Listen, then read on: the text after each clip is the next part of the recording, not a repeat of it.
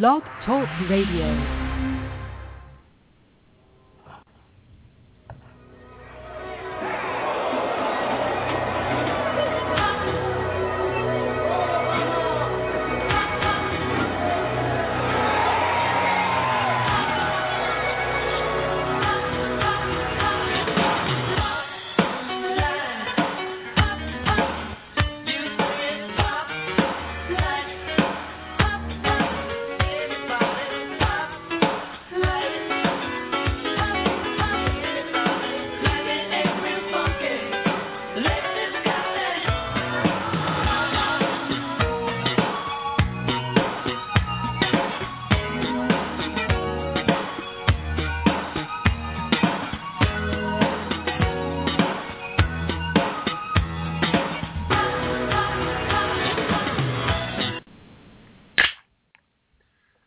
Welcome everybody aboard to another exciting edition of Pop Life.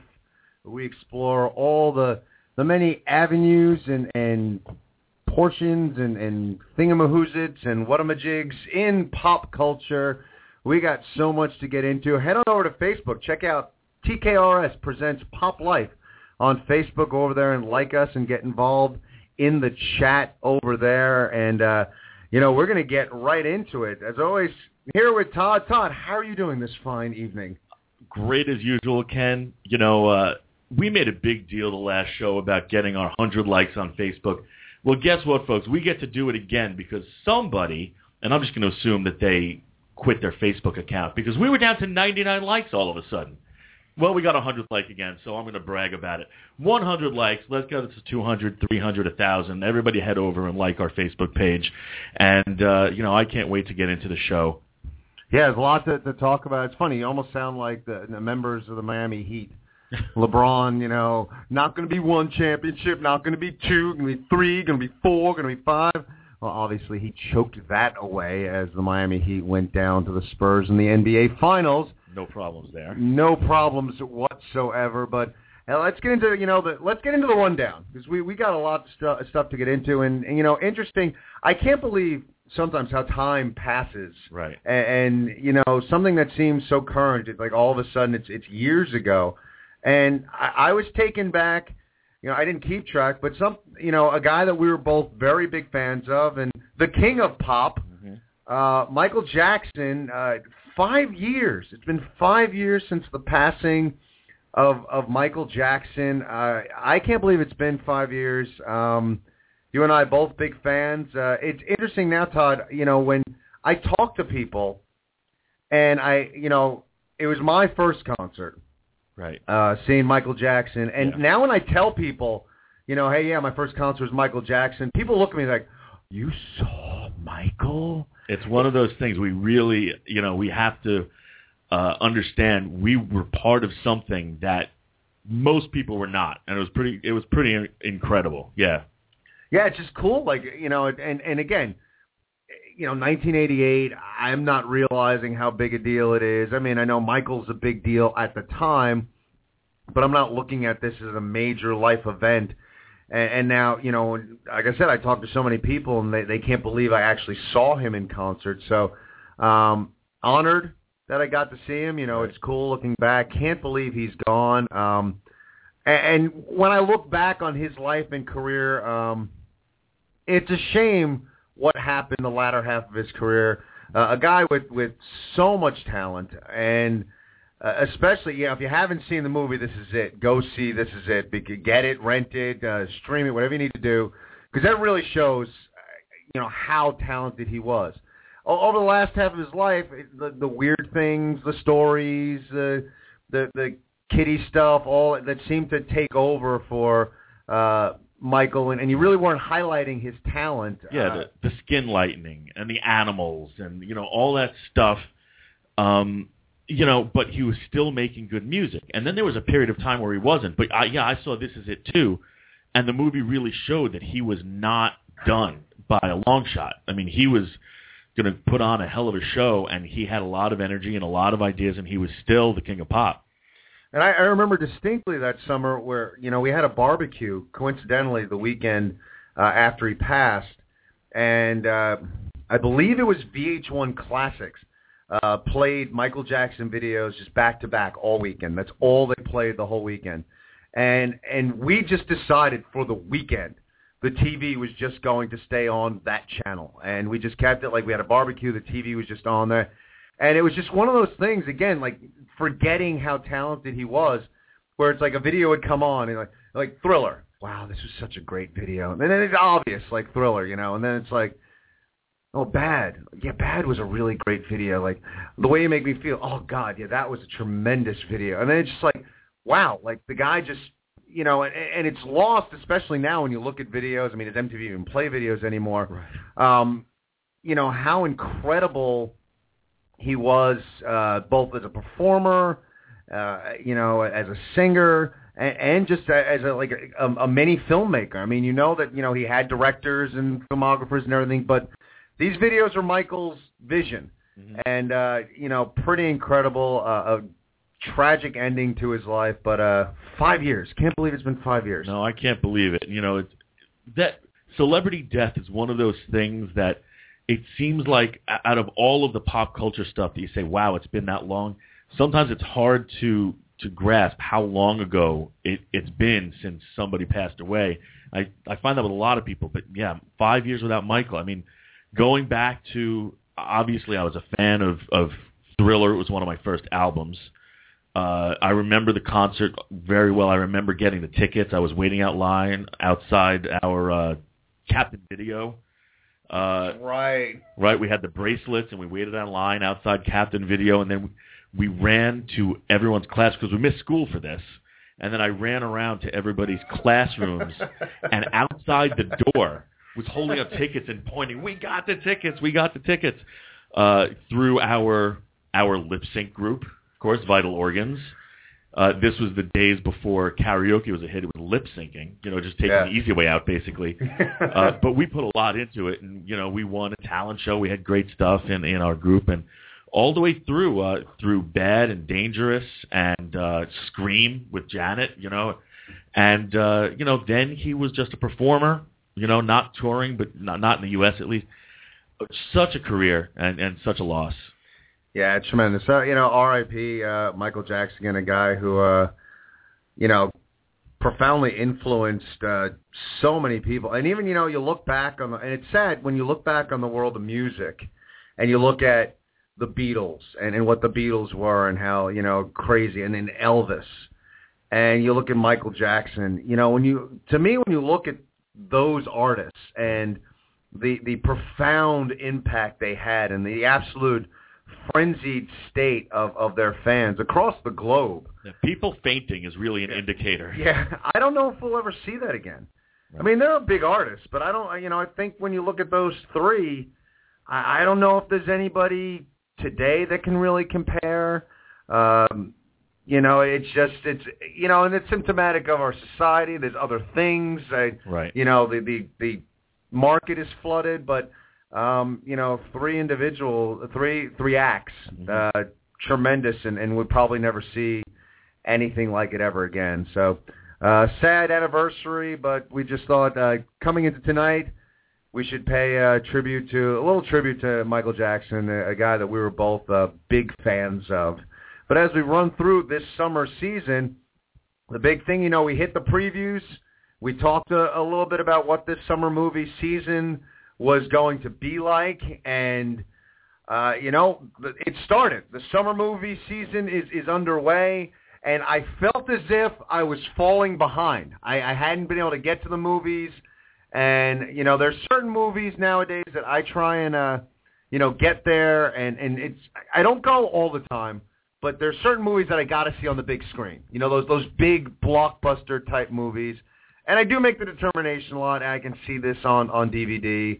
I want to see this on the big screen. Um, and, and before I go further, we got to thank our, our buddy Mike, who's actually continues to post movie reviews on our Facebook page. So if you're listening, I mean, anyone can do it. You want to give movie reviews for our fans on the Facebook page? By all means, uh, type something up there and, and post it on our page. Yeah, we love it. Our, our other fans appreciate it. So please, you know, log on and, and give tell us what you think because we love to hear it. So as I'm catching up on, on my, my movie, my summer movie season in one week, actually in successive days. Uh, I saw X Men and Godzilla. Good, good for you. I'm Um, jealous. Yeah, and and let me start with X Men. Um, real good movie. Um, the only problem I had with X Men is the aspect of the time travel was a little. They never explained exactly why Kitty had this power to send someone's consciousness back in time. She just like had it all of a sudden. It's like her power is that she can pass through walls. Now she can send people's consciousness back in time. It was a little bit so if you're able to look past that, the movie's great. It's a great movie. You just kind of have to say, all right. To me, it would have made more sense if they figured out a way to give that power to Professor X. You know, he's he's got the tel- telepathy and the the uh, you know he, the brain power and the whole thing that he does with with the mind. It just would have made sense if he could send someone's consciousness back in time. Well, it's funny you say that because I believe now I'm not the you know the biggest comic book reader, but I believe in the comics that that power actually belonged to Jean Grey, which makes a lot more sense. You know, she she's closest to Professor X as far as what she can do with her mind, so that would have made a little more sense. And uh, you know, well documented on this show, I'm a stickler for my time travel explanations. So you know, I could see that you know sticking in my craw as well. Uh, but Because it wasn't even time travel. It was Right. sending your conscience back. So it was like, you know, you're basically Wolverine's laying on this table the whole movie, and and Kitty's got her, a hand on each side of his head, zapping his brain as she's continually sending his consciousness back to his younger self, and he's fixing things in the past, and that's essentially the premise. So again, great movie. You just have to look past that, and that that that stuck with me a little bit. Um, spoiler alert, not not really, but yeah, I mean Jean Grey would have made more sense, but they killed her off, right. So they they couldn't uh, necessarily use her in this movie. So it was real good. I, I really enjoyed it. It was it was a neat premise. Uh, you know, they had to hit stay. If you haven't seen it, stay through the credits, all the credits. Um, but I, I enjoyed it a lot. I, I thought they they the, the uh, Sentinels looked awesome. Uh, you know, it was it was a good plot. It moved well, good acting. You know, Hugh Jackman still kicking ass as Wolverine. So uh, the whole movie kind of worked for me, and it worked as like a movie, good plot, good acting, and it was a good summer blockbuster, see it on the big screen kind of movie. Um, which brings me to the next movie I saw the, the following night, Okay. Godzilla. Godzilla would have been awesome if Godzilla was in it. I it uh I really wanted to love this movie. Um and I liked it. And I understand where critics would like this movie better than others perhaps. The Matthew Broderick Godzilla uh from a, a ways back. Um but there was a lot of just not Godzilla. It was I mean they they set up Godzilla as, as a good guy, which which I thought was cool, and Godzilla is just this force of nature that uh, comes back to restore balance and then goes away. Um, and that that's the premise for Godzilla. Um, they they gave some cool like historical footage in the beginning of the movie, and you know all the uh, nuclear bomb testing that we did like in the 50s. Uh, that we weren't testing, we were trying to kill Godzilla. You know, so they they they kind of, you know, Godzilla's been hidden for years. The government knew about Godzilla. Um, you know, that was cool. Godzilla looked awesome. Um, Not too fat. not too fat, Okay. not too thin. He, he kind of, you know, he looked kind of, kind of beefy, like oh, like he'd been working out. Okay. Um, once they finally got to the the climactic fight and trying to give too much away, uh, you know that was cool. It it was good. There was one point though in the movie where I I'm watching and there are people evacuating and they're getting into like this this they're using a subway station as like a shelter, and as the people are running in, you see Godzilla and who he's battling behind the people as they're racing in. And as they race in, I'm like, oh, finally the fight's going to start. The doors of the shelter close, and I'm I'm watching, going, no, wait, I wanted to see that. Don't close the door.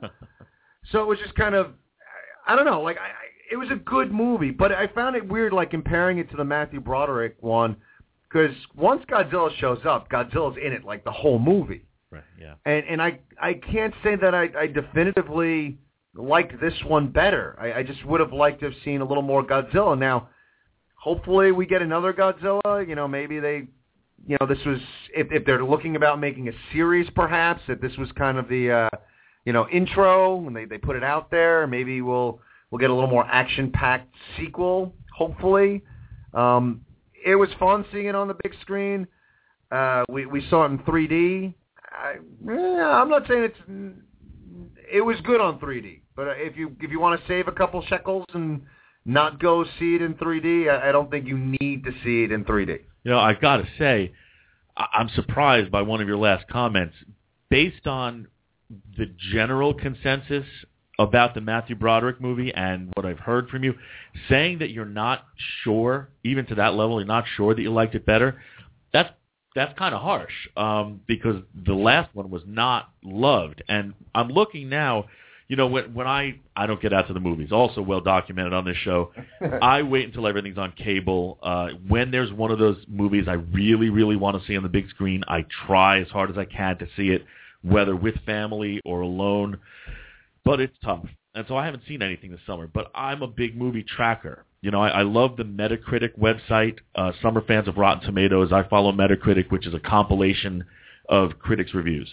Then there's a website called Box Office Mojo, where you can really keep up with how the movies are doing. What I'm pointing at now is CinemaScore. And the CinemaScore website is a place where you find out the audience's reactions on opening night. And there's a grade given to each one.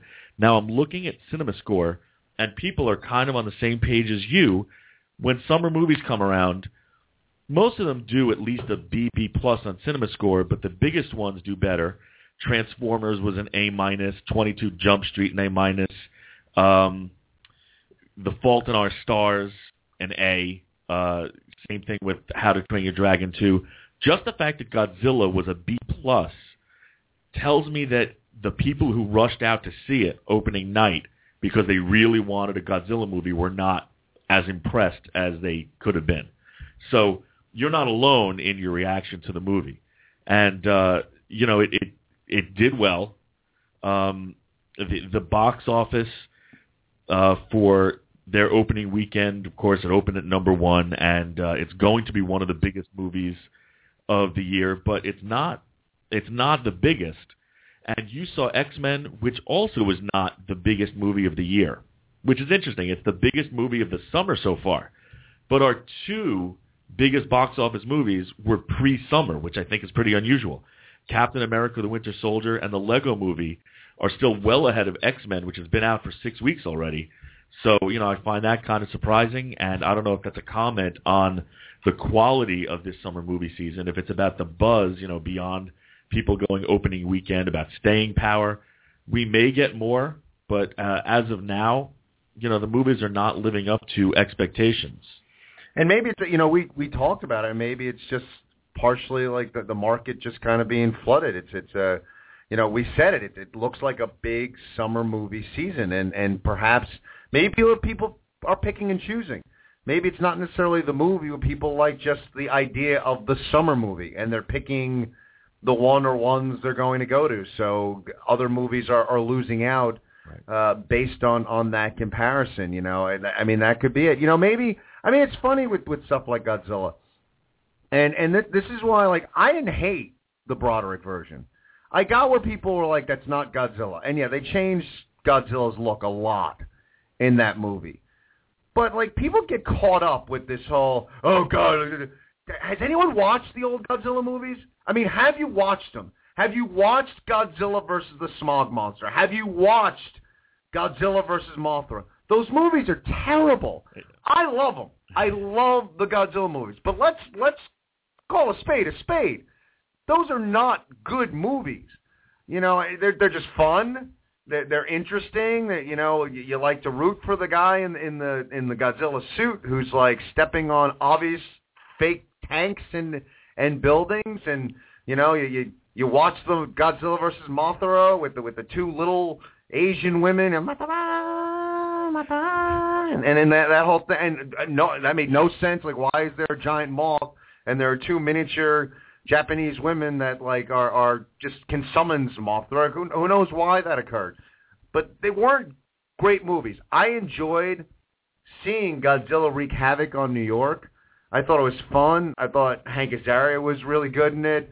Um, I thought Matthew Broderick played his part well. So I, I don't I don't hate on that movie like a lot of other people do. So I, I think when you compare the two, if you can get over the fact that the Broderick version kind of changed the look of Godzilla a Right. little too much, I, I don't know. I think I think they're pretty close. Well, it's got it's got to be good or so bad that it's good. You know, you don't want to fall in between where eh, but it's not so bad that you can watch it, laugh at it, and enjoy it.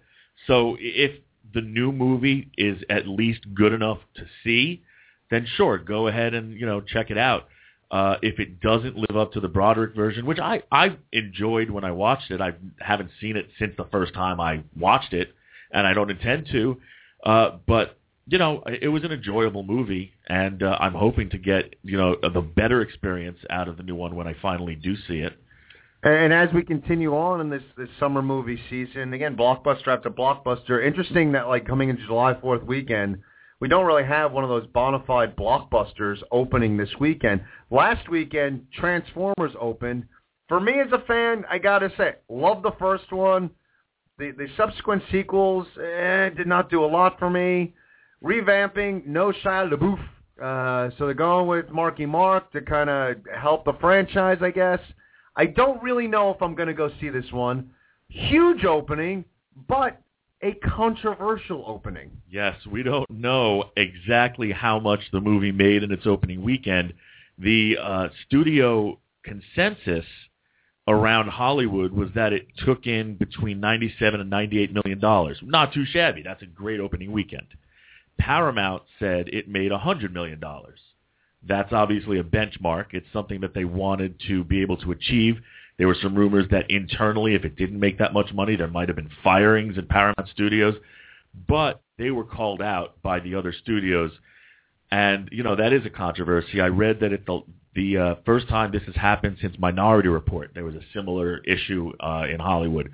So yeah, some controversy there.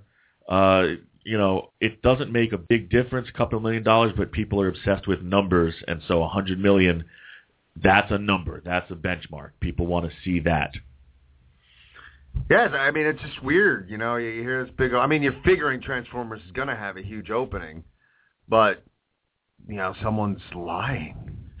Well, you know, you mentioned that there's uh, nothing big opening this weekend. It's it's July 4th. It's an outdoorsy type weekend, and so we can expect Transformers to repeat at the top of the box office. But telling, and maybe again, why we don't have the big blockbuster, just way too many choices. X Men is the only movie this summer that has repeated at the top of the box office. And what's amazing to me is the movies that have knocked off the top movie. We've had very unusual for me summer movies that have won the weekend box office. And uh, the first one was that Neighbors, an adult comedy, but a comedy nonetheless, took out The Amazing Spider-Man 2. And then we had a continuation of that, The Fault in Our Stars, huge opening, I think a surprising opening. And we haven't had, until Transformers, an actual big blockbuster type movie since Maleficent. It went from The Fault in Our Stars to 22 Jump Street to Think Like a Man 2, which surprised me that it took the top box office spot. So every weekend there's a switch, and these big blockbusters, you know, we're still waiting for some, but they're getting knocked off week after week by something unexpected. And, uh, you know, there was no doubt that Transformers was the winner, and the controversy was just about how much it, it was uh, the winner by and how much take it, it uh, made. And and as as we continue to see, you know, uh, the summer movie season unfold, you know, the one thing I love is going to the movies is seeing trailers. Um, you know, movies coming out, movies to look forward to. Uh, you got the, kids movie Echo uh, coming out, which I liked it better when it was called DT. Um, I just have no desire to see that movie. I, I it's weird. It's one of those weird movies where it's like, will that have a huge opening? Will it be one of those movies where you know, families are going to want to see it and kids are going to want to see it, so it has a, a, a bigger opening than than usual. The movie that stuck out uh, for me uh, when I saw an extended trailer, uh, when I saw X Men, I, I literally got goosebumps. Was the the new Planet of the Apes movie, the Dawn of the Planet of the Apes? Uh, I loved the first one, and wow, just wow. Uh, you know, it's and it's funny because it's a repackaging, a repackaging of a, a classic movie series and you know it's it's tough to say that you're, you're going to improve upon uh, essentially a legendary movie series. And if, if this movie delivers on on what I got out of the trailer, I, I this to me this series is coming damn near close to surpassing the original, which you don't say that often. And I'm more of a traditionalist, but wow, I, I was just thoroughly impressed with what the trailer brought to the table. You know, I enjoyed the trailers I've seen. I did not see the new one that you're talking about, uh, but I, I did really like what I've seen. And as far as the movies that haven't come out yet, uh, that's one of the ones that I'd love to see. The other one that really caught my eye is Guardians of the Galaxy. And I mentioned that it looks unusual, and it still does, but it looks like a lot of fun. Uh, I like my superhero movies, and this one is really just off the beaten path, but looks uh, like it's going to be enjoyable. I like the heroes. I like the uh, the kind of non-hero being played by uh, Chris Pratt, and uh, we've got some unusual looking creatures that are part of this group, and so that's one that I'm really looking forward to. Yeah, it looks good, and and it is one. You know, I I'm into comic. I can't say I'm a comic book expert, but I'm into the comic books. I read my fair share of comic books. Uh, not really familiar with Guardians of the Galaxy, so when I heard the movie was coming out, it was like, eh, eh maybe. but I agree with you. I, I've enjoyed the, the trailer so far. Uh, it looks very intriguing. Um, you know, I have my doubts about Batista being able to, you know, act, but he looks good. I mean, he looks like he fits the bill. Uh, since the movie's been announced, I've gone back and like read stuff about Guardians of the Galaxy and everything. You know, Batista looks good. Uh, all of them look good. Everyone looks good. Uh, you know, I have my doubts about a raccoon being a, a hero, but in the trailer, it, it looks kind of cool. So I'm on board with that too. And of course, it's part of Marvel's big push. You know, it's it's not just X Men. Of course, there's the Avengers and all of the movies that went with that. It's the the countless X Men and Wolverine movies. It's all of the offshoots of the Avengers. Plus, they've got other ones like this one. And Marvel Comics, you know, has really done a great job of putting together uh, hit after hit as far as the X-Men and Avengers uh, universes are concerned. Spider-Man, of course, and now this one. So, you know, they're doing a terrific job, and hopefully, at least in my book, I hope this one continues uh, their their track record. And when you talk about that, you know, I mean, going back, and I still maintain that the the the last series of Batman movies, uh, probably the greatest comic book quote unquote movies ever made, probably the greatest comic book quote unquote trilogy ever made. However, you're still looking at DC playing catch up to what Marvel has been able to create uh, in the movie. Now, granted, er, not everything has been a home run, but Marvel has woven a tapestry where they have created their universe in the cinema across different franchises and different movies um, that, as a comic book fan, is very exciting. Uh, as a comic book fan, to, to sit and you know sit through the credits and watch how they're going to set up the next movie or how they're going to set up some other movie going forward. Um, you know, the end of of uh, the last Thor movie uh, showed a character that's going to be a big deal in Guardians of the Galaxy. So you you, you kind of have that that Marvel just has got you like really excited. You know, almost like you're reading comic books, like how you follow the you know story will be continued in the next volume or whatever. DC's playing catch up. There's no two ways about it. As great as that Batman trilogy was, they're playing catch up. Man of Steel, great movie.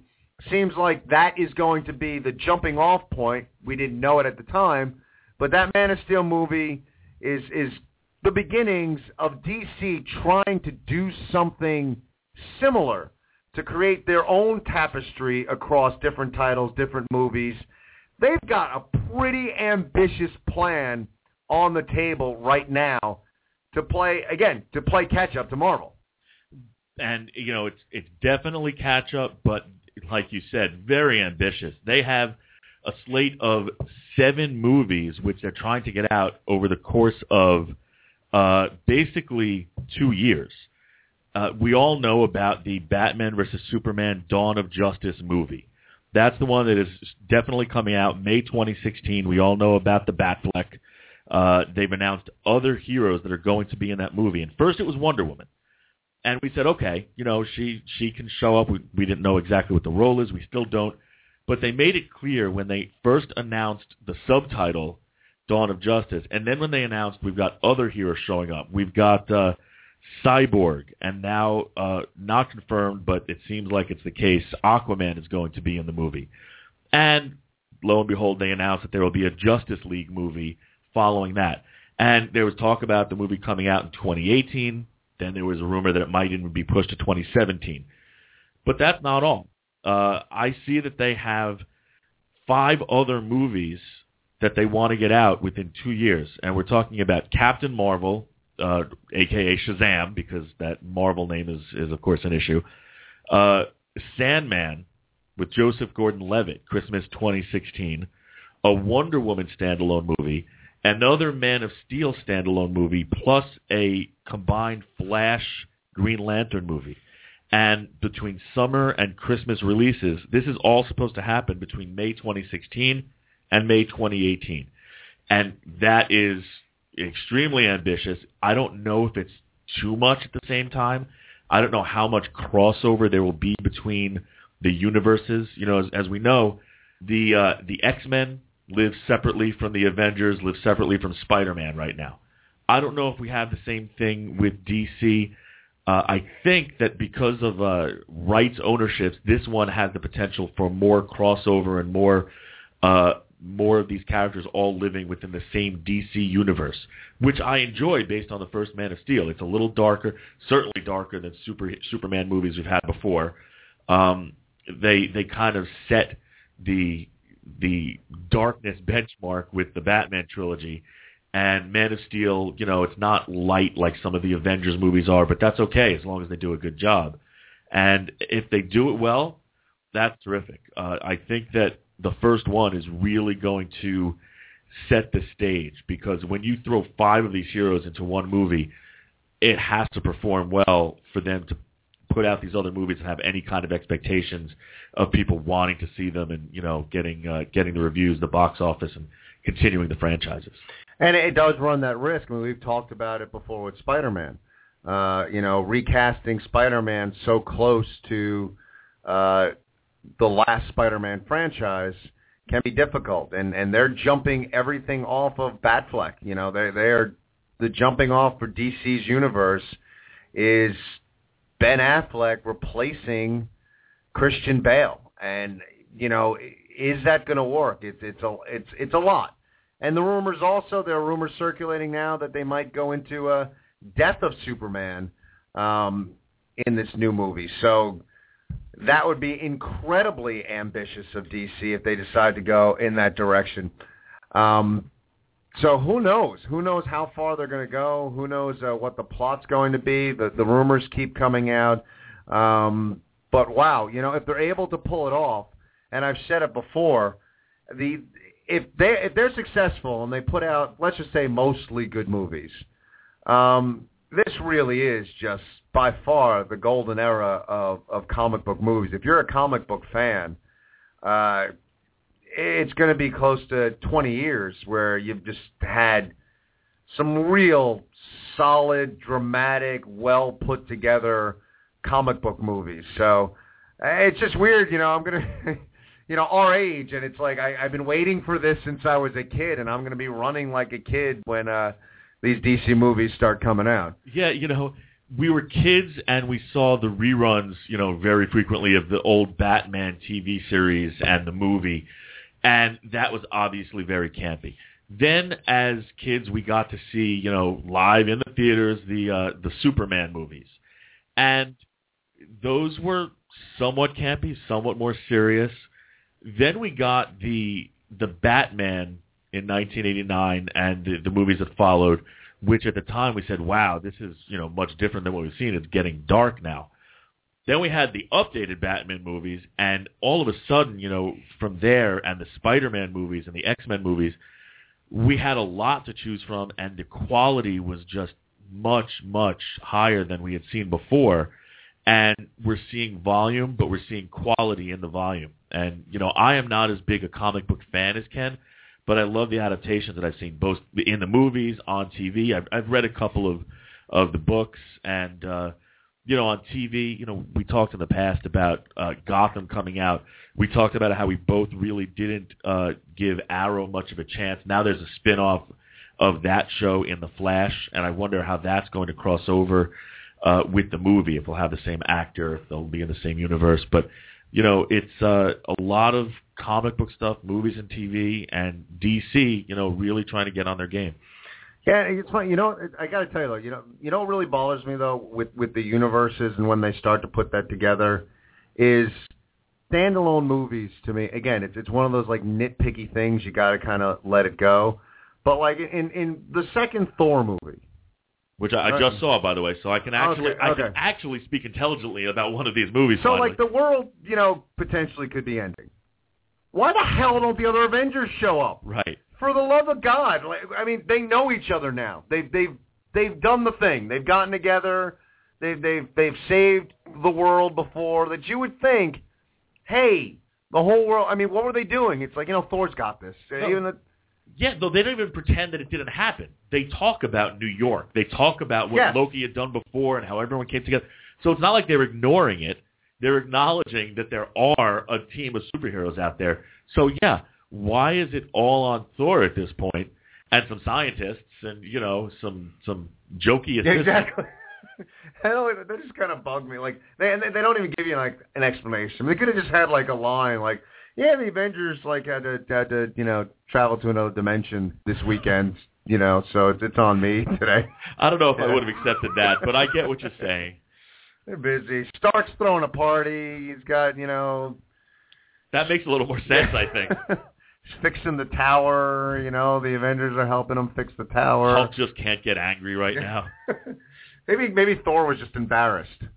Uh, this is all my doing last time. The Asgard just keeps like screwing everything up uh, in this realm. Right. I just can't ask him for help again. I got to take care of my mess. Three four seven eight three eight nine eight one five. Wow, we've hit a lot.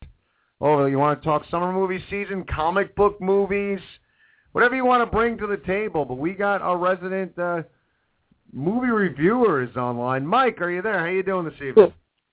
Good. I wouldn't call myself a movie reviewer. I mean, you know, uh, in my head, I, I, in my, in my head, I write it out, and if people like it, they like it. And if they don't, they don't. But I, w- I would, you know, I wouldn't call myself a Siskel or an Ebert.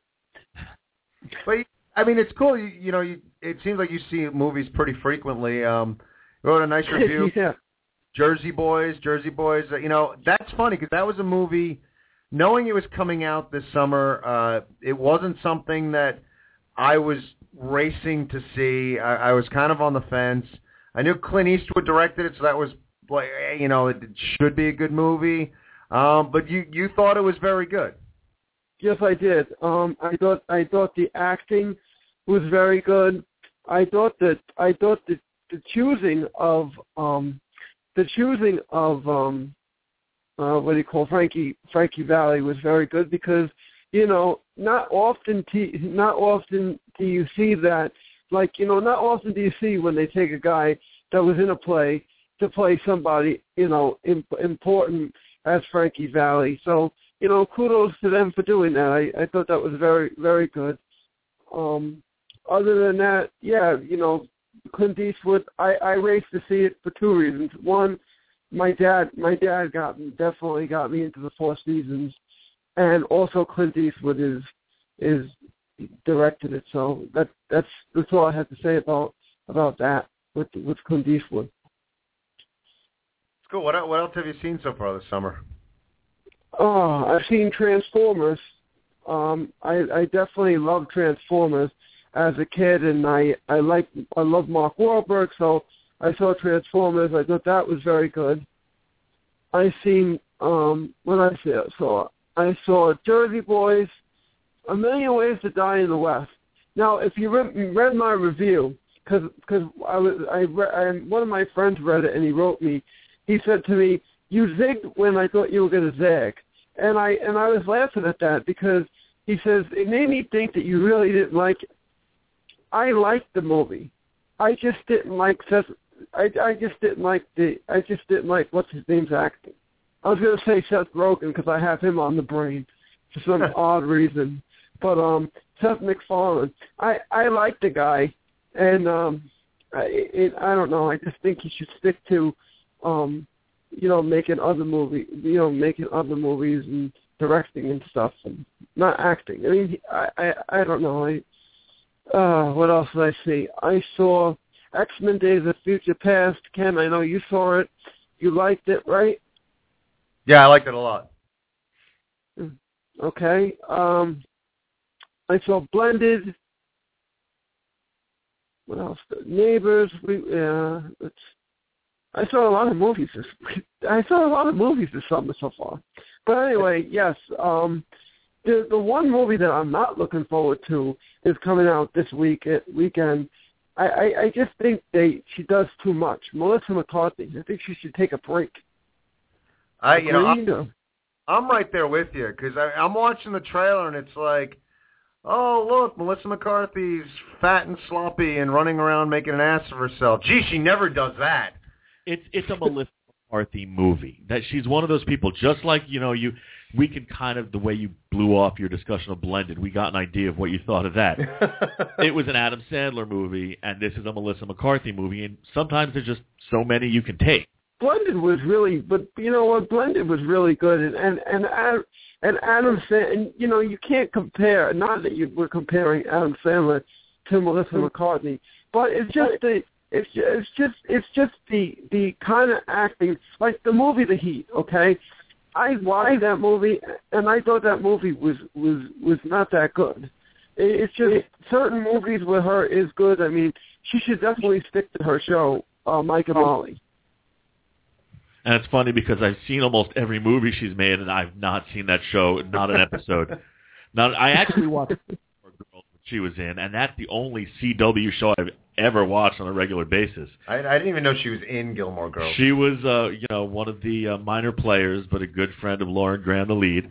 And uh, my wife got me hooked on that a couple of seasons in, and yeah, that's the last time I really watched the CW. But she was good in it, and uh, she wasn't always the large and in charge Melissa McCarthy on that show. She kind of fluctuated. Now she's got her her look. I've seen her uh, do terrific work on Saturday Night Live.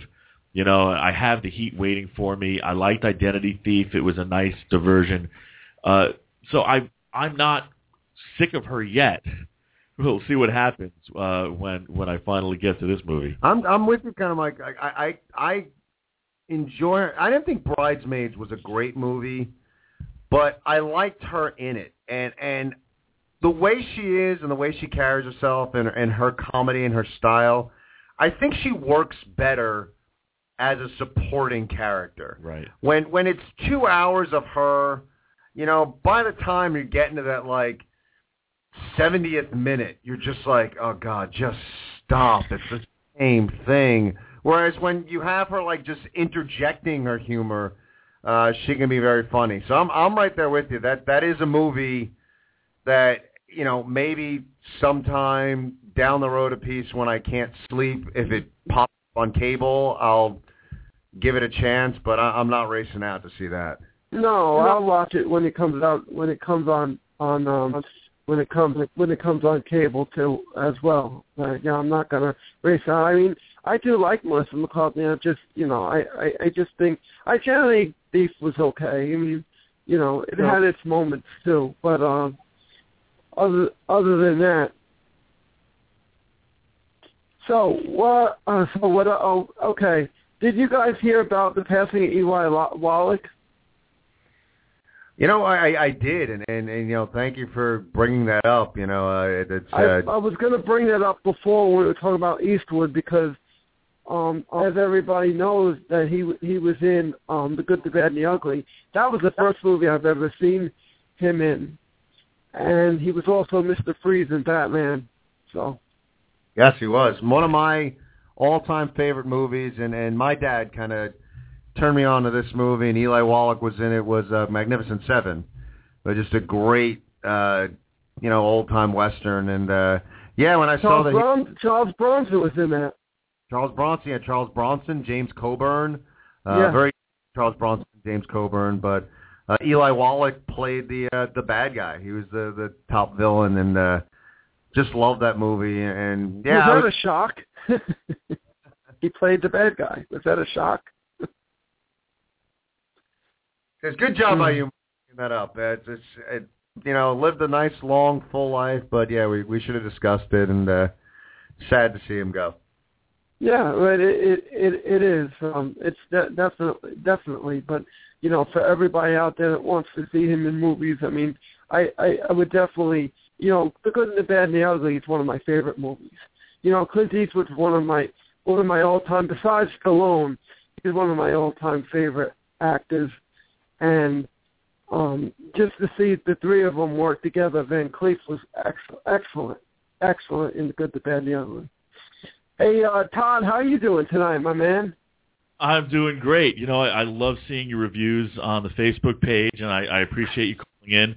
I don't get to the movies, you know, nearly as much as you do. Ken either, you know. So uh, I I enjoy hearing what you have to say. Uh, I, Jersey Boys is one I'm looking forward to. I'm glad you liked it. It's not one of those movies that uh, probably has to be seen on the big screen, so I'll see it next year. Uh, but some of the others, you know, based on what you've said, I really want to get out and see X Men. Um, you know, I I uh, I have some time. I have a, a year lag time before I catch a lot of these. So any input you have is always greatly appreciated. Oh, thank you. I, I try to give my honest opinion on on the movies that I want to see and um and and that I've seen. Um, have you guys catched any of the new shows? Have you seen Tyrant? No, I, I have not caught that. I, I, you know, I was meaning to, and then, eh, you know, it's funny. I was like, I should go and catch up with it, and then someone said to me, ah, it wasn't that good. So I was like, eh, you know, maybe I won't watch it. But have you caught it? Is it any good? Yes, yes, I have. Um, it is good. It's it's very controversial, which is really good. Which is really good for FX. Um, I caught the first episode. I missed last night. Um, but the first episode it takes you it takes you on a nice little ride on what happens in in our in in the Middle East. So it's and and and uh, also um also you guys I know I know Ken um you were saying how much you you're going to miss Hank Moody. What do you think of California Californication's end?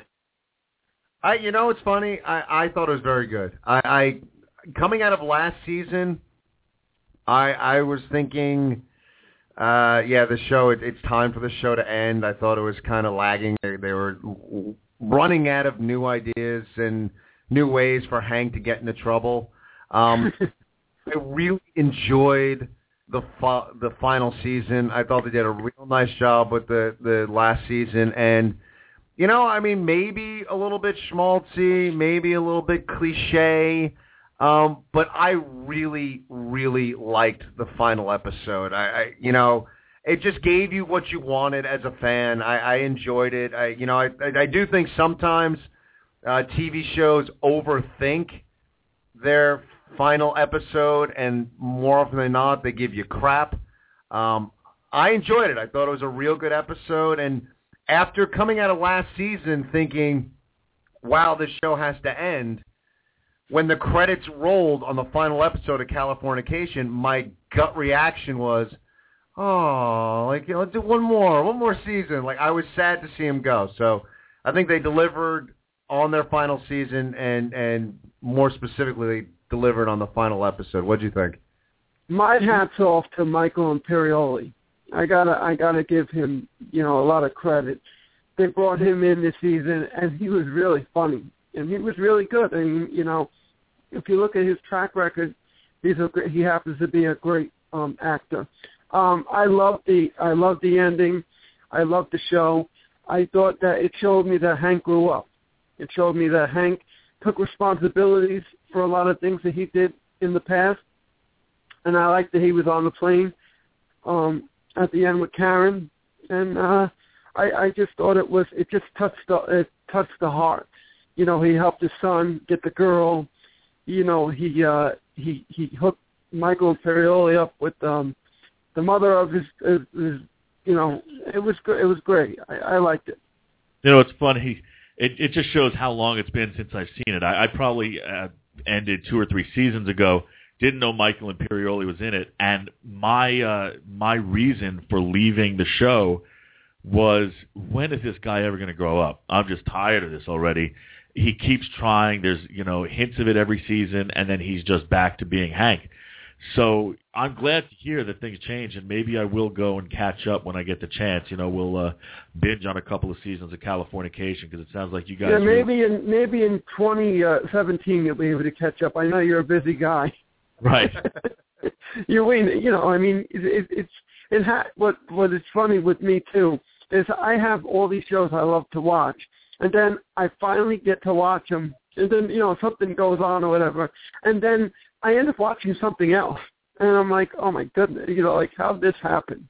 Um, but uh, do you guys watch Nurse Jackie? Not for a while. I did. Okay, because that's almost like the same scenario. When is she going to grow up? And I'm always like, oh, Jackie, what are you doing um, now? I think. How'd you guys like? Oh, go ahead. No, thing. You know, things were just getting worse and worse for her. Whereas with Hank, you know, it was a different variations of the same level as bad, maybe.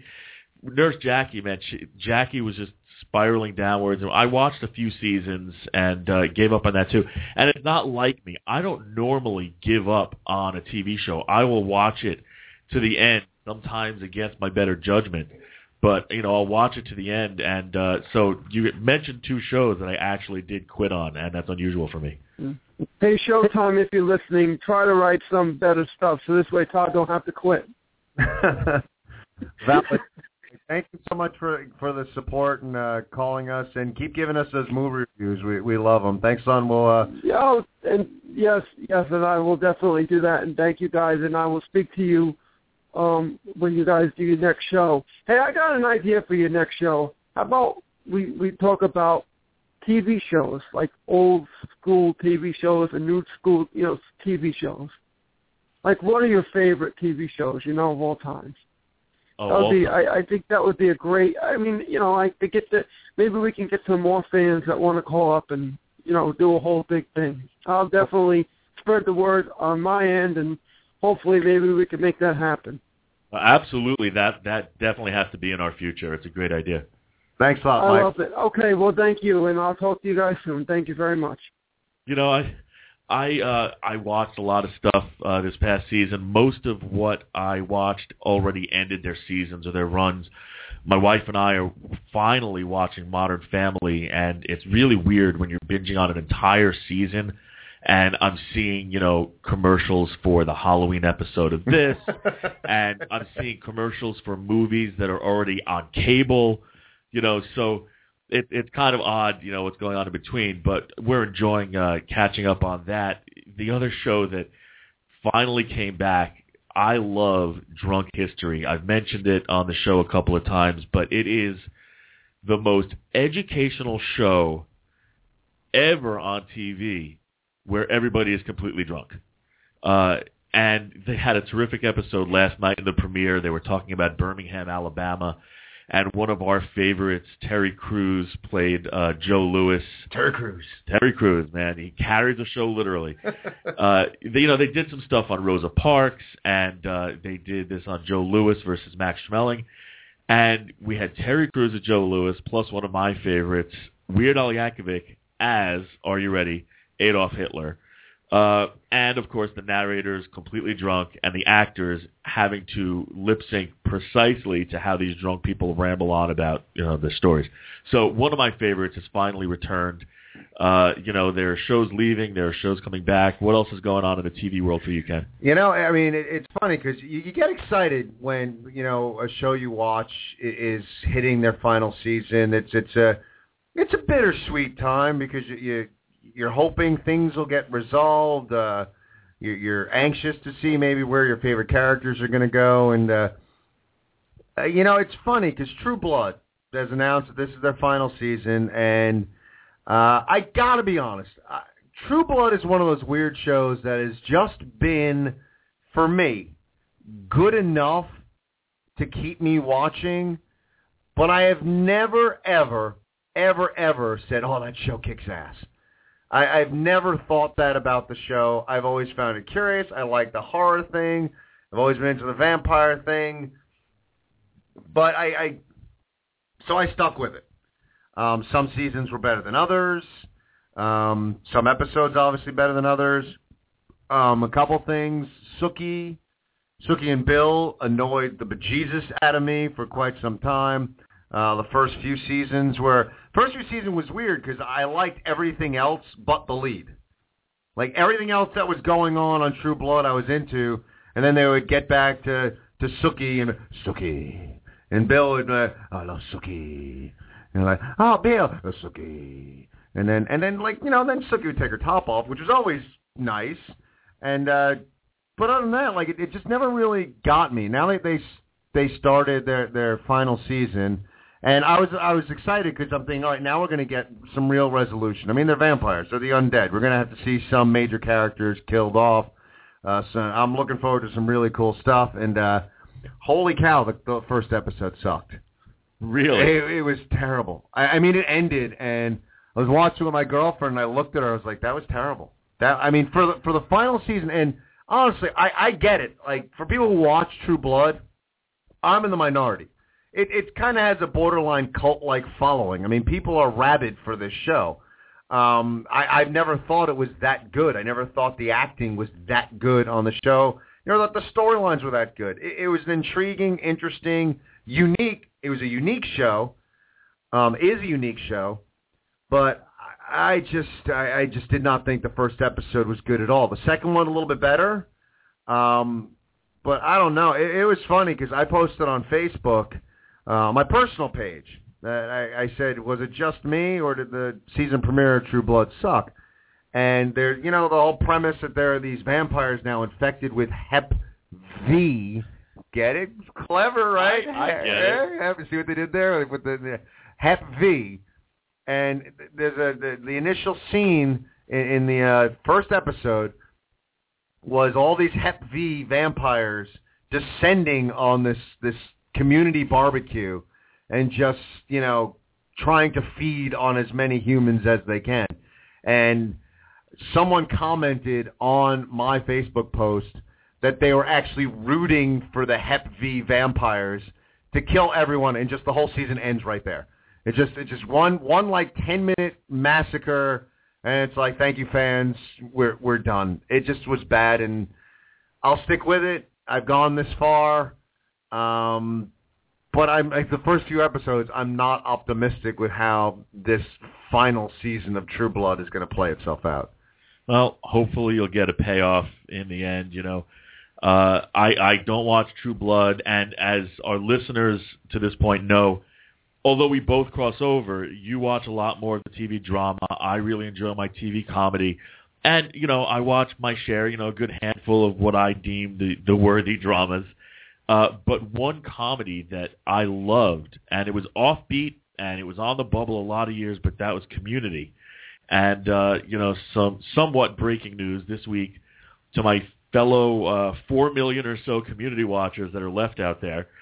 Uh, Community is coming back for another season. It was saved by Yahoo Screen, and I don't know of any other shows that have actually been, you know, first run on Yahoo before but this will be one of them. It might be, I, I believe, I read their second show uh, that they're they're running as a first run series. So we will get more community. We'll get more of the uh, the Greendale human beings, and uh, so I, I'm looking forward to that because they do their traditional shows. They do a lot of offbeat shows.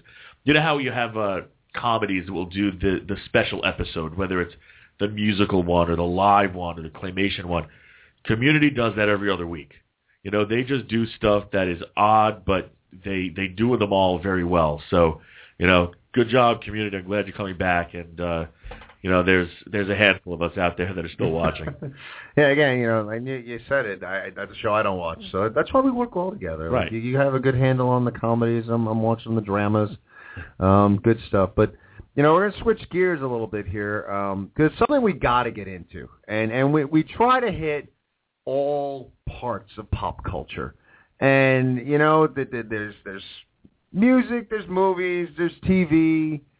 Uh, we've hit video games, comic books. You know, we hit everything, and we've hit sports. Well, occasionally, yeah. Yeah, because sports is part of pop culture, and and we're not going to be that. We try to give you a little bit of everything. You know, we're not going to be just that Entertainment Weekly and just give you that part of things because sports is part of our pop culture. It's it's part of what we watch. It's a huge part of of what we do. It's ingrained in the fabric of of American society. Um, a major controversy going on right now. Um, the Washington Redskins. Um, racist? Perhaps.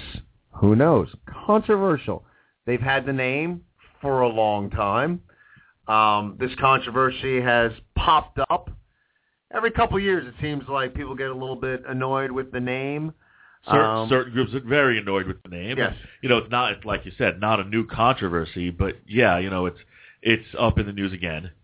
And it's weird because you know one of the things I find with with these type things is, and maybe it's America as a whole, like where we've evolved as a culture, but people feel the need to it, it, it becomes black and white, and, and people feel the need that they have to be on one side or the other, and then the, the idea of like actually having a conversation kind of goes out the window because each side is yelling at the other one. Now, I'm going to give you my take, uh, opinion-wise. On one hand, they've had the name forever. Um, it's a name that they're using, fierce warriors. It's a positive thing. They want to convey a, a certain image of, of a, they're, they're using war, warrior, a, a sports analogy, and, and that's at least where the name has evolved to. I, I on a lot of levels, I look at Redskins purely as the name of a sports team. The logo is not. I mean, the logo is a very proud looking logo. So I don't think there's anything about the Redskins and how they portray Native Americans and, and how they use the name is is racially biased uh, or bigoted. I, I I think it's very respectful um, how they use it, and like I said, they've had the name forever. On the other side, I will never presume to tell any group that I'm not a part of what they can and can't be offended by. I'm I'm not going to say, well, you know, I'm not Native American. Um, I, I'm not going to sit here and say, well, you're not supposed to be offended by it. Um, so I I don't know honestly how exactly I, I feel about the name. The one thing that does stick out for me with it is it's not across the board. You it it's not universal. Some Native Americans are cool with it. Some tribes are okay with it.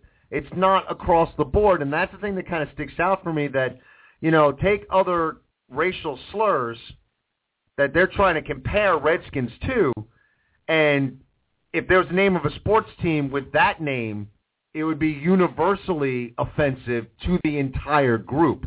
And so again, I'm kind of like in the middle there. I'm not going to say which is right or or wrong here, um, but people need to sit down and, and discuss it. I think Dan Snyder's been good with how he's he's contributed to Native American charities. Um, again, I think they treat the the image of the Redskins with a lot of respect.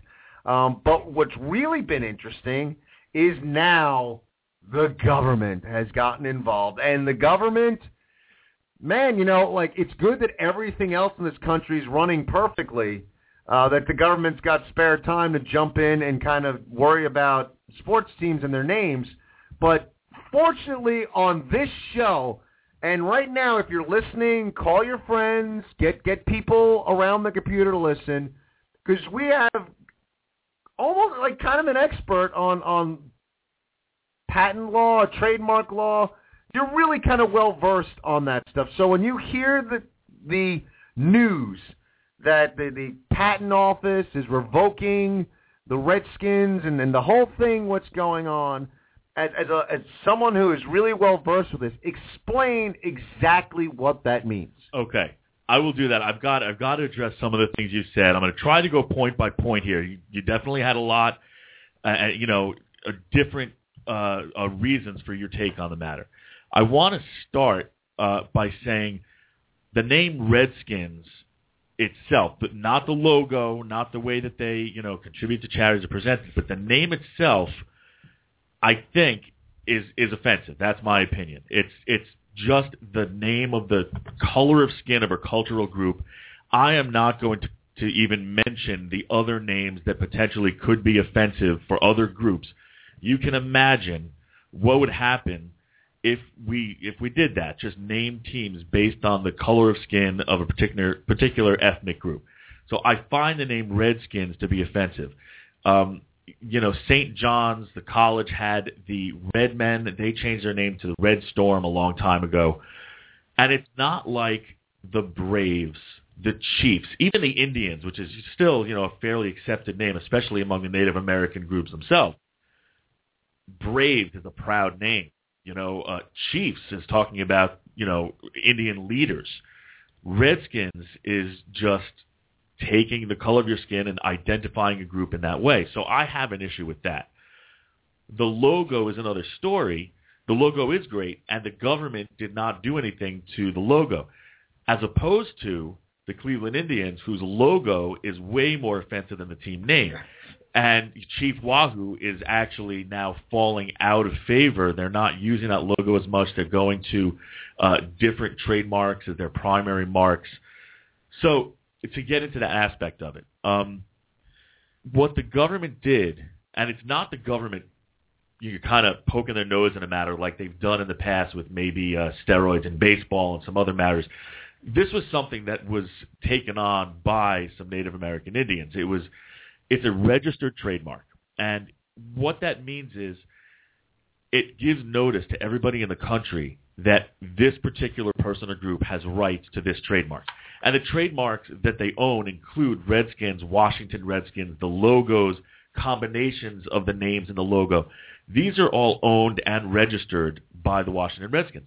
However, if you don't have a federal registration, you can still claim ownership of a trademark just by common law usage, and people do that.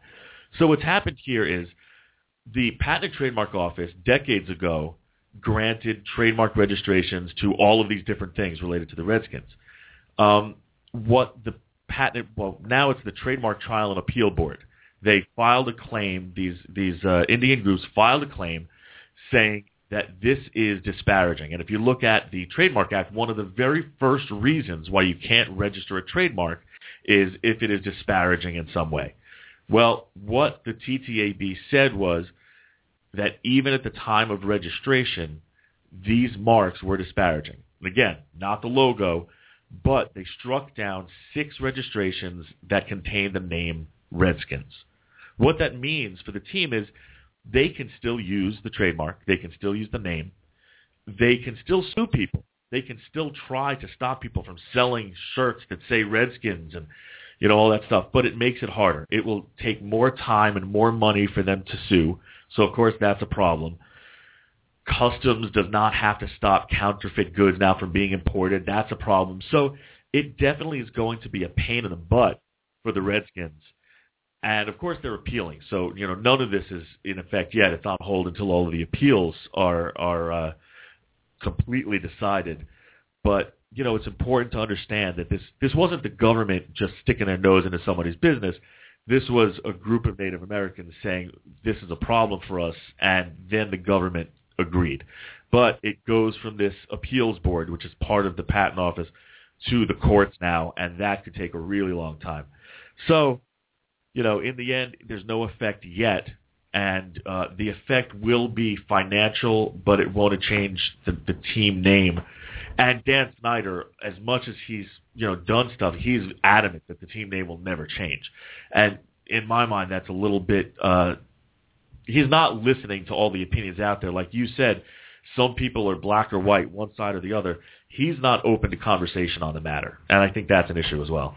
Well, yeah, I mean he's on the other side. I mean, that you know, it's just it's it's no neither side wants to listen to the other side. It's it's uh, uh you know it's a very interesting controversy because it is on. Uh, I and it's and I get it. I get that you know it, it, it's a racial slur or can be construed as a racial slur. It's just like in my mind, I, I don't even I don't even think Native American. Like when I hear Redskins, I just think football team. Like I just think of it as a name of a football team. It's not anything that I, I you know. It, it's funny how you know words can evolve, and a lot of words Right. evolve. A lot of words evolve negatively. You know, mental retardation um, was a medical term uh, retardation, retard, uh, you know, just so you guys know out there, like retard is a slur. It is a slur for people with intellectual disabilities. Um, and that's used very prevalent. and Uh, it's still it's still and accepted as far as you know government regulations and things. It's still on the books, which is you know unusual, where we all know it's a slur. You know, you hear it all the time. Oh, that's retarded, and I take great offense to that. You know, same thing as when people say, "Oh, that's gay." It kills me that that's still something people say and don't realize what it means. But I think that Redskins is the same way because I agree with you. When I hear Redskins, the first thing I think is I hate those guys. It's football. Not that I hate those guys because they're Native Americans. I, I got to make that clear. Yeah, please do. But but as a Giants fan, man, I hate those guys. Um, but I think football. But I understand that the the word itself has a negative connotation, and that's why I think it doesn't have a place as the name. well, of that that's kind of my point, though. Like, that can can words evolve the other way? Like, mental retardation was a a, a medical term, and it evolved to become a slur. Could in fact a word go the other way, and it went from being ma- something with a negative connotation that now we just look at as a as just a team name. I don't know. I, I don't know what the answer is. I'm curious your thoughts though in, in knowing the law and and knowing what's out there and and everything that's been said so far. Uh, well, let's give like a five year window. How do you see five years from now?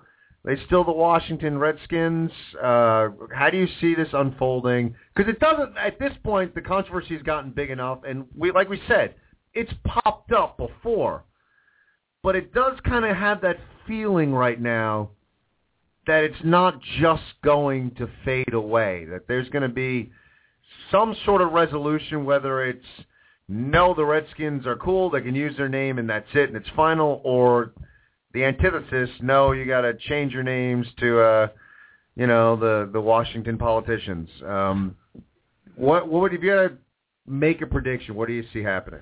I think that the name of the team will remain the Redskins as long as Dan Snyder is alive and running the team.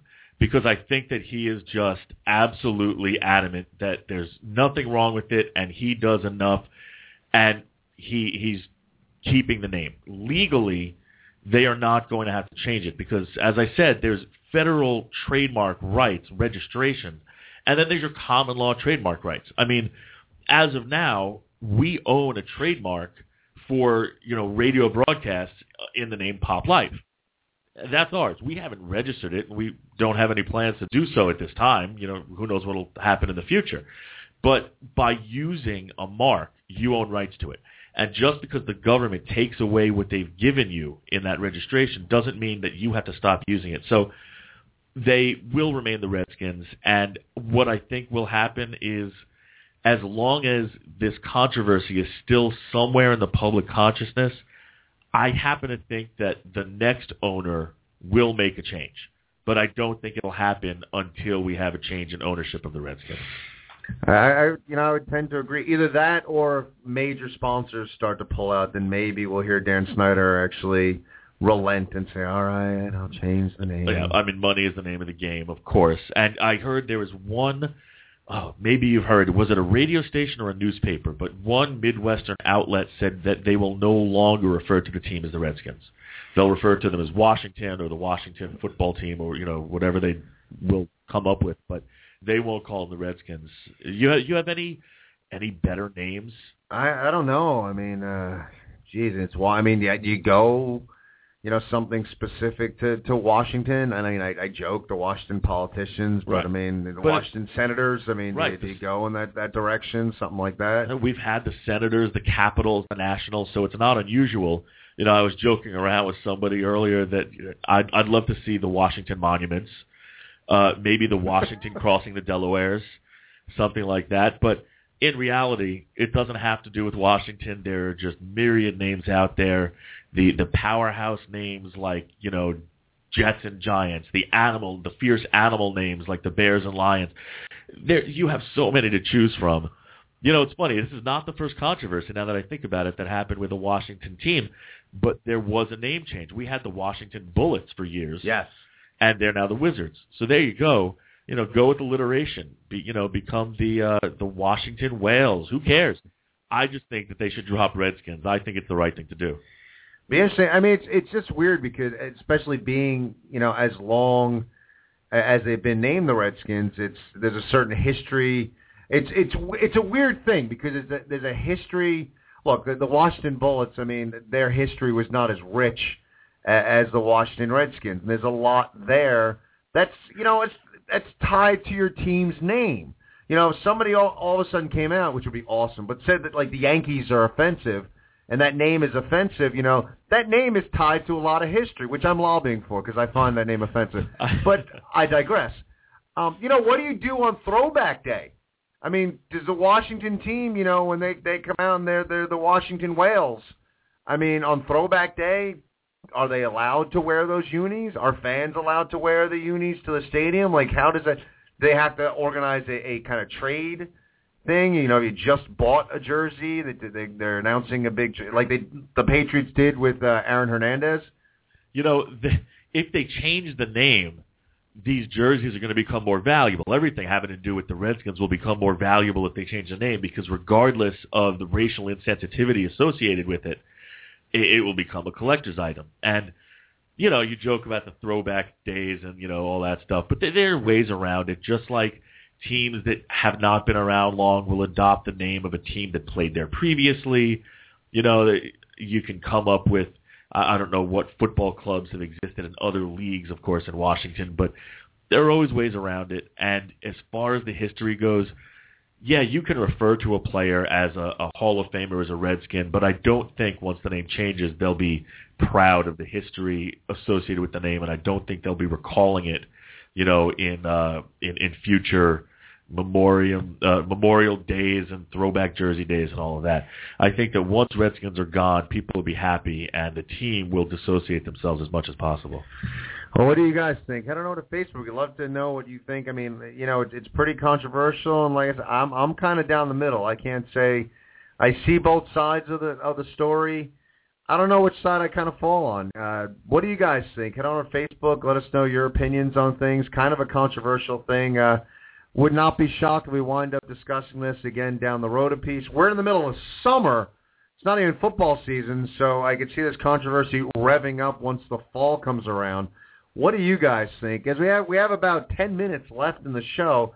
Some other news, something near and dear to our hearts here, as most people of our generation, as we anxiously await the new Star Wars movies that are coming to us soon, knowing that the original cast is getting back together for Star Wars, but say it ain't Solo. Han Solo himself, Harrison Ford, injured while filming the new Star Wars movie. My God, how ironic. First of all, the fact that he was injured by a door of the Millennium Falcon. God, that's terrible. I I was extremely disappointed because I heard that he is one of the major stars of this new movie. And so to hear that he was injured and severely injured to the point that it's going to mess up their shooting schedule, you know, and how ironic that he's one of the stars when he was the person who said maybe I don't want to come back for episode six. You know, they froze Han Solo in carbonite because they didn't know if he'd be back. This was a way for them to get him out of episode uh, six, and he finally decided to come back. And and now he's all gung ho. He's been joking about Star Wars in the press, well, at least before before the injury. So it's unfortunate, and the the you know issue here is, do they keep the release date? Uh, do they try to rush things? Do they push the date back? Do they alter the script that they've had? Do they work around the injury? You know, what I hear is it'll take two months for him to be back on set and six months for him to be walking properly again. That's a big deal. And J.J. Abrams and Kathleen Kennedy want to push back the release date, and the studio, of course, does not want to do that. So that's the big Star Wars news right now. You just need a big like abominable snowman thing to like mess up his leg. Just write that into the script. Write it into the script. That, But- that's, that's what you can do with Star Wars. If someone hurts themselves, just you just just uh, yeah, just do that. He Yeah. bites his leg.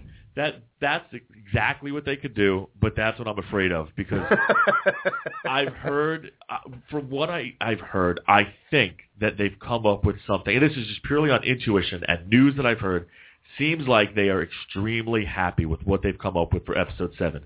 And so to have to change that would be very unfortunate, but I don't know what the alternatives are. I don't know how you could shoot around this. I don't know if you can have Han doing everything he did, but in some kind of uh, hovering wheelchair, you know, but but keep the rest of it the same. I don't know. like a mini land speeder. Yeah, you know, do, do something. You know, it's funny. We talk about Star Wars all the time. I, I you just gave me this uh, thought. There, there are a couple of Star Wars things that I get to experience because I have young children at home, and not everyone does. And one of them, I, I have this Lego book club, and we read a father-son book club at our local library. I don't know if how many of you have read the uh, Origami Yoda series of books, but it's about these middle schoolers who are fairly obsessed with Star Wars, and they've had sequels like The Fortune Wookiee and Jabba the Puppett, and and they're hilarious. The other one is the Lego Star Wars cartoon series on Cartoon Network. It's occasional specials, and there was just this hilarious bit with uh, with Darth Vader's uh, Tie Fighter and Luke's Land Speeder, and they were in each other's, and then they looked at each other and said, "Should we?" Yeah, okay, and they swapped vehicles and continued on their chase. And you just made me think of that with the land speeder. But you know, Star Wars is everywhere, and so there there are a couple of things that uh, I've got to experience outside of all of the the video games and the TV series. You know, of course, the movie is the big one. Also, big movie news in the Star Wars universe is Carrie Fisher said this week that her daughter, uh, let me see, Billie Lourd is the name.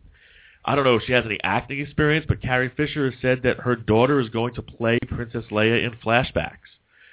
Interesting. Uh, I guess it confirms one of the few things we know about the new movie that we'll see some old school Princess Leia. But uh, you know that's that's fairly interesting news. Help me, Obi Wan Kenobi. You're my only hope. Well, that would be the current Carrie Fisher playing the role. And I saw a picture of Billie Lourd. I don't see it. I don't know how they're going to do this. They could have found someone better, but Carrie Fisher really lobbied for this and wanted to see her daughter have a part in the new movie. And the other thing that happened this week that Kevin Smith, you know, master of all things Hollywood and comic book, visited the set. And if you haven't seen it, you know, go online and see the selfie he took with a little tear coming out of his eye, and that can only be good news. He called it a tear of joy.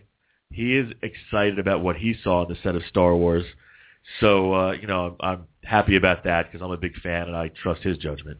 Yeah, see, well, and different than us. Like we we didn't we didn't hate on the the second trilogy, chapters one, two, and three. Right. Um, Kevin Smith, as far as I know, was not a big fan of the second trilogy. So, you know, I'm not going to say I, I liked it better than the original trilogy, although I will maintain that I, I'm not the biggest Jedi fan. Um, you know, I, I get it with the original trilogy, and it was what it was, but uh, you know, it's it's. I, I guess it's those movies where like, can you watch it over and over again? So like Je- Jedi, you know, Empire is my favorite, as I think with most, but I, I thought there was a lot of there was a lot of stuff I enjoyed in the original trilogy. Kevin Smith, not a fan. Very happy with what he's seeing on the new set. You really confused me for a minute when you said you weren't a Jedi fan. I thought, what, you like the Empire?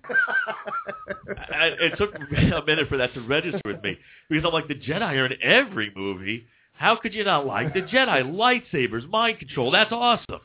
Uh, I get it now. But it's it's amazing, man. Like the Star Wars universe. I mean, you know, I, I mean, in in real life, when I'm not like doing these these radio shows and stuff, and which I, I wish I was getting paid and didn't have my real life, but where I, I work with with people with autism, I work with adults with autism, and one of the guys in my class is obsessed with everything sci-fi. Like he he could probably come in and talk, you know, be on this show, like, but then he'd probably have a behavior and tear up the studio. So that's why he's not here.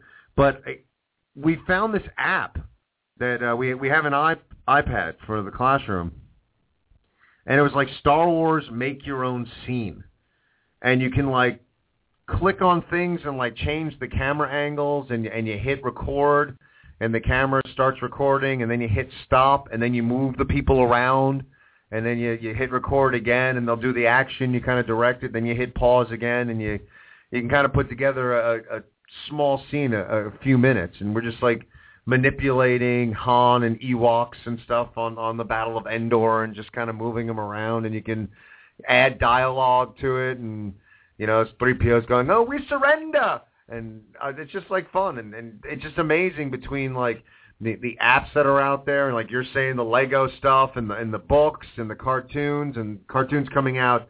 What was it? The Rebels coming out in the Right. fall, That's and and the new movies coming out. I mean, it's phenomenal when you think about 1977, and and at this point in 2014, Star Wars is just all over the place. It's just as huge as ever. And you mentioned the app, and I've got to, you know, I have uh, my own lightsaber app. I don't know if you can hear this here, but it's, uh, you know, you open a lightsaber and you can actually battle with friends. You swing it around. It makes all the noises.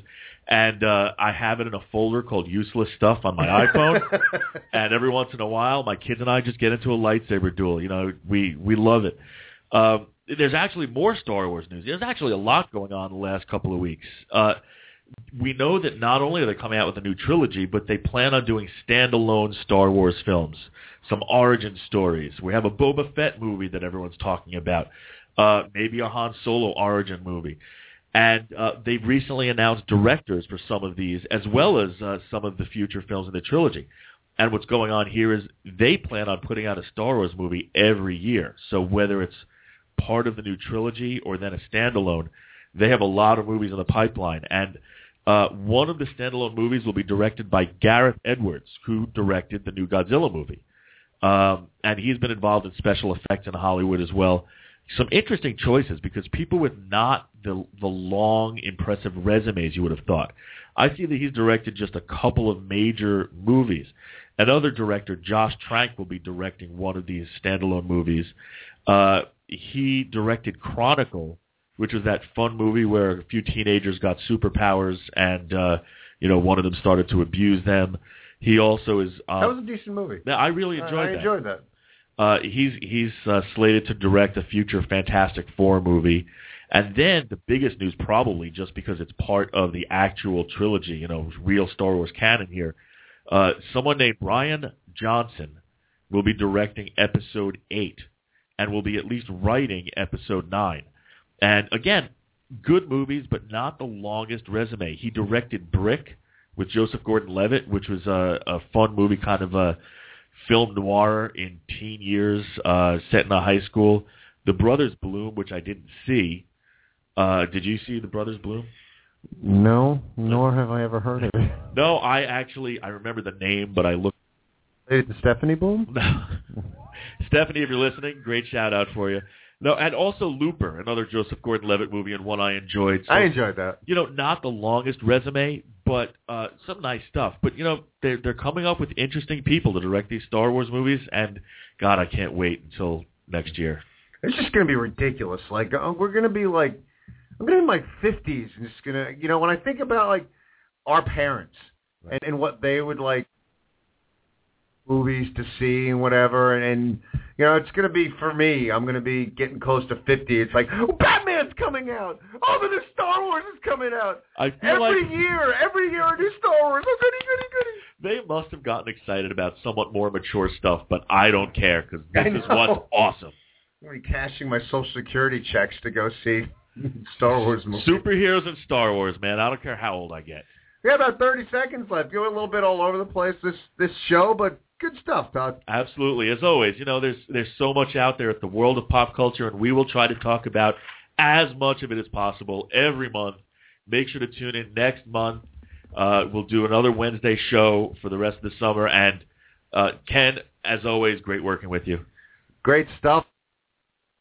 August show. You got to tune in because you know what? It's summertime. We're going to talk summer music next time.